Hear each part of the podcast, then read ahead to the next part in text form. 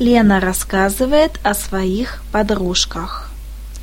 У меня есть две лучшие подруги. Они очень интересные люди.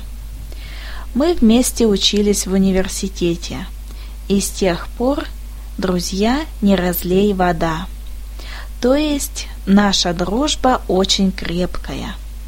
Мы всюду вместе. Вместе ходим в фитнес-центр.